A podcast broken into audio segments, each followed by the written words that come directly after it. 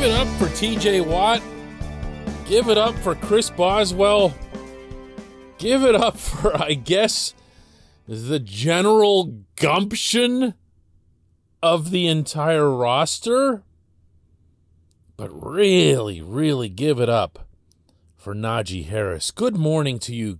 Good Monday morning. I'm Dan Kovacevic of D K Pittsburgh Sports, and this is Daily Shot of Steelers. It comes your way bright and early every weekday. If you're into hockey and or baseball, I also offer up daily shots of Penguins and Pirates all year round, right where you found this.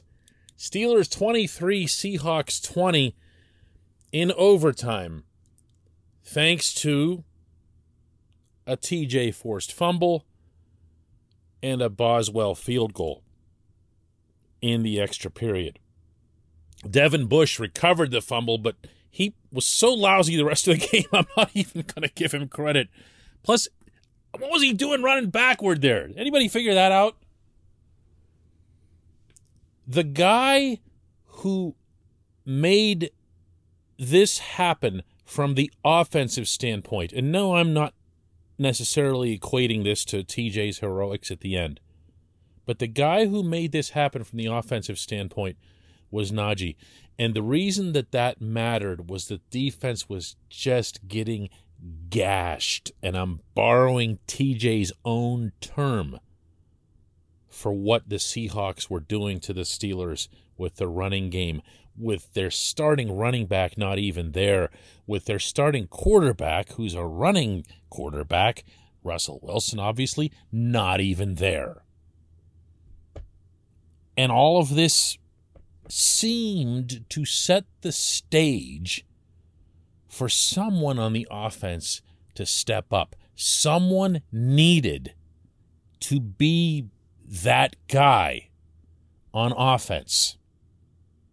And I remember thinking that, even saying that at the time, through the fourth quarter and into the overtime. Someone needed to be that guy on the offense. The easy thing to say is that no one was that. But this is not true. This is not true. Because on the Steelers' last pass play of the fourth quarter, the one that set up Boswell's fifty-two-yard field goal to briefly put the Steelers ahead twenty to seventeen, it was Najee who caught a pass from Ben Roethlisberger in the short flat. He was, yet again, the check down. Painfully familiar script that we're seeing. Everything is check down, check down, check down. But that'll be another complaint for another day. We've got a bye week coming up.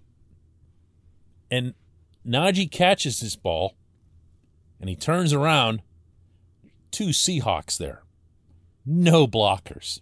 Like, this is just the most Matt Canada play, and I don't mean that in a positive sense, to summarize the first six weeks of the Steelers season that's even possible. And Najee has to find a way to get around one of them and then kind of drag him along until he gets just enough yards, just enough yards. This was third down to get, he didn't get to the sticks, but he got to Boswell's realistic range. And Boswell, of course, does what he does, even from fifty-two yards. That, to me, is the play of the game within the context that you needed someone on offense to do something. And it wasn't happening on either side of the ball. And just this one time, you needed the offense to be the thing that made the difference. This portion of Daily Shot of Steelers is brought to you by Point Park University. Choose from nearly one hundred career-focused programs leading to bachelor's, master's, and doctoral degrees. Choose when and how you'd prefer to do those studies, whether it's at Point Park's gorgeous downtown Pittsburgh campus, whether it's online, maybe a flexible hybrid format. Learn more about all of this at point park dot e d u. We knew about T J. We knew about T J. We knew about Cam Hayward. And both of those guys came up with the splash that you expect from them. In the end, the reason I'm focusing today on Najee after that is that, yeah, I mean, he had, you know, he had a pretty good overall game. It wasn't great. Nobody was glowing about uh, the running game afterward. It was, it was good enough. It wasn't spectacular. twenty-four carries for eighty-one yards isn't going to get anybody excessively excited. It's a three point four average. His long was ten. Six catches for forty-six yards is a decent day for a running back. That also brought a long of twelve, including a touchdown. It's more about the cumulative effect that he's beginning to have on this offense, maybe as its only truly reliable component. And I say that with respect to Pat Friermuth having a seven-catch day, Deontay Johnson stepping up with nine catches in the first game without Juju Smith-Schuster, and other decent things that you saw occasionally from the offense, including from Ben. This kid is the one thing that you can say, when we give him the ball, there's a better chance of something good happening than something that's either neutral or outright bad. And when they got to that spot on the field, the Steelers did. And you saw all those receivers running downfield like they always do, as nothing other than decoys, as if every other defensive coordinator the Steelers face hasn't figured this out already. And everyone knows Najee's going to get the ball in some form or other, most likely via short pass, and the other team's defense is set for it, one hundred percent set for it, waiting, just sitting there, licking their lips, and he still finds a way to get around them or through them or over them, and he gets the yardages needed to win the game. Man, that to me is, that's that's something. That's something. That inspires confidence, not least of which, I should stress here, is in the quarterback himself with his run-pass options, being at the line of scrimmage, calling number twenty-two again and again and again. Here's what Ben had to say on that subject. Well, I th- yeah, I mean, anytime we can run the ball, it's, you know, all, once again, all those were R P Os. And when they're giving it to us, we, we've got to um, just kind of, you know, Coach says, a war of attrition, right? Just just keep going. And K B coming in there and running a couple times hard. And, uh, you know, it's it was encouraging to see towards the end of that game when, when you really need it, you can um, pick up five, six, seven, eight, nine, ten when you, when you really need it. The K B he references, of course, is Kalen Balazs, who had two carries for fifteen yards, which might be the first positive carries any running back not named Najee has had all season long. One of them was an eleven-yarder. It was actually a nice run, too, by K B.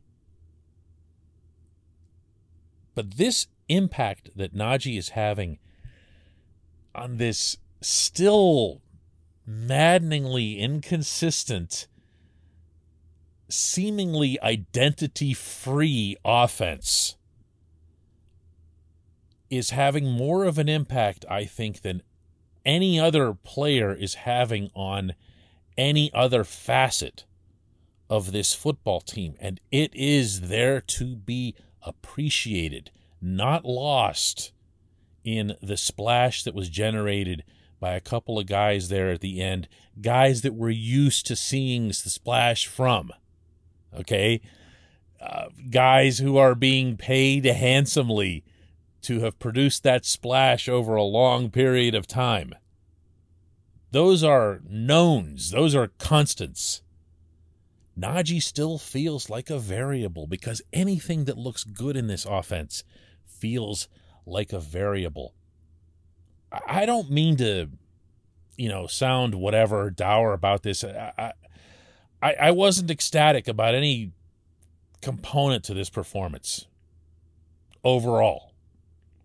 Th- this one really, I feel like, knocked me back a peg.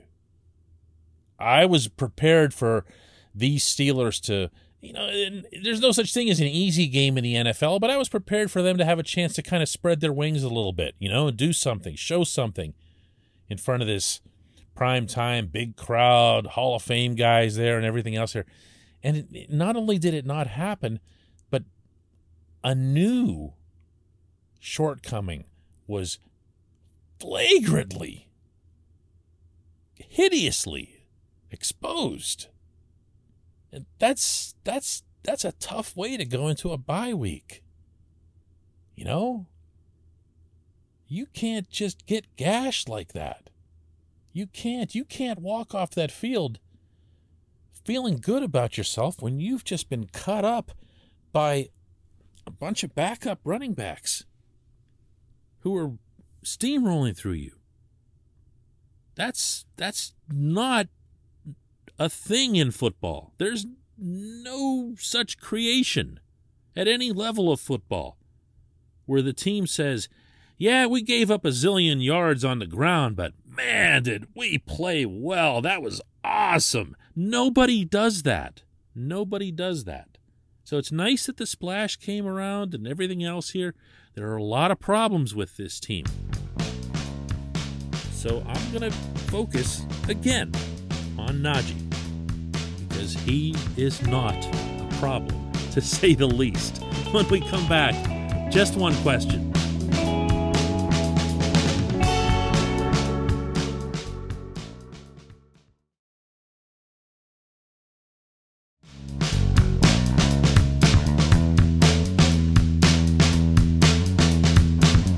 Welcome back. It's time for Just One Question, and that's brought to you always by the personal injury law firm of Luxembourg, Garvin, Kelly, and George, L G K G. They represent people who've been hurt in car accidents, who need assistance with workers' comp, who filed medical malpractice claims. The attorneys at L G K G have been keeping promises in our region for over eighty years. They pride themselves in doing what they say they're going to do.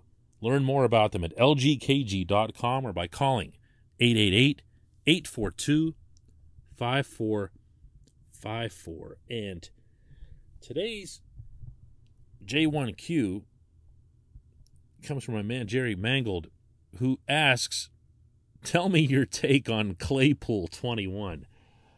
Uh, I thought if the Steelers had an L V P in this game, that it was Chase Claypool. Huge disappointment, uh, especially in a week where he knows, everybody knows, the offense is going to be without Juju, and not that Juju is all super valuable or whatever. He still, at least theoretically, was, I should say, while he was healthy, the number three receiver on this team. But this is your chance to really, you know, rise up, even if it's just for selfish purposes. Even if it's like, hey, you know, it's it's my time. Now I'm going to get the ball. You know, I'm tired of being in the back seat behind this guy or that guy. The way you react to that is the way Deontay did. And I didn't even know that Deontay played the greatest game. I thought he had a couple of catches he could have made, uh, one of them potentially for a touchdown. But at least Deontay ended up with nine catches for seventy-one yards, including a, a, a twenty-three-yarder. At least he did something. He, he rose up. Friermuth, although he's a tight end, he ended up taking some of Juju's catches, seven of them in all for fifty-eight yards, including some big ones for a first down. And then there's Claypool, two catches for seventeen yards. He was targeted seven times. You saw them. You saw the offensive pass interference. You saw that even after he caught the ball on the offensive pass interference, he didn't keep a foot in bounds, which meant even if he'd gotten away with the O P I, which he does an awful lot of, incidentally, and eventually stripes get wise to you on that sort of thing, it wouldn't have counted. It wouldn't have counted. Two other times, and this is the one that bugs me the most, Jerry, this meaning this component to his play. Two other times, you saw Ben throw the ball in one direction and Claypool going in a completely different direction.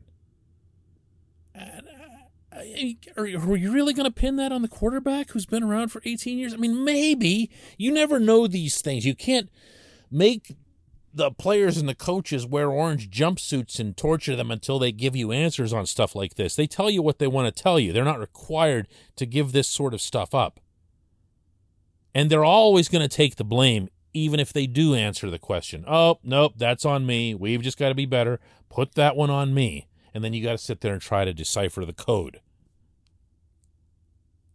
But when you see Ben being mostly on the same page, not entirely, but mostly on the same page, as far as routes go, as far as intent, where the pass should go, where the receiver should have turned, with everyone other than one guy, I'm inclined to believe that the one guy was the issue, and that's Claypool. That's Claypool. Is he not working hard enough in classroom settings? Is he not understanding the playbook? When I see Ben throw the ball uh, twenty yards away from Claypool, and Claypool still run down the field, and Ben was sure that he was supposed to turn around and hook back, and I see Ben's body language is that of frustration and not like my bad type of frustration, I'm inclined to believe that the receiver isn't doing enough. Claypool has extraordinary size and athleticism for a receiver. He will not ascend to any kind of special level, whichever Tron you want to assign to him as a nickname, whether it's uh, Mega, Maple, whatever, none of it's going to happen until he gets his head squarely in the game, squarely into football. And I'll go a step further than that. All the stuff that I talked about in the opening segment about Najee and whatever else, Juju's gone. And that is not insignificant. As I was saying all week long, Juju's a reliable, in particular, third down receiver. He does make most of his plays. And after he catches the football, he's the toughest S O B out there. This is a loss. But it's a massive loss when compared to having any of those targets being taken by this version of Claypool. I, again, I I don't want to... I, I feel like I have to, like, borderline apologize for getting all negative today. It, you've heard the opposite, too. You've heard me after the Steelers have had a, a tough loss, and I'll, I'll focus on the stuff that's positive or promising. I'm a lot more about that kind of stuff. It's not just being like the opposite of whatever seems to be the, the current. It's about looking for things that mean something toward a broader trend. Is the team getting better? Did it take a step backward? Is it stagnant? Is it somewhere in the middle? To me, this win, as welcome as it is in the standings, and the Steelers being at three and three, and having a chance to get a little healthier through the bye week, and then having a chance to take advantage of a really pretty unimpressive Cleveland team, I have to say, up at their place in a couple of weeks, that's all well and good. Outcomes are outcomes. But this this was a step back. This was a step back in way too many ways. New holes were found in this football team. Now they got to build those back up. They've got to build those back up. I appreciate the question, Jerry. I appreciate everybody listening to Daily Shot of Steelers. We'll do another one tomorrow.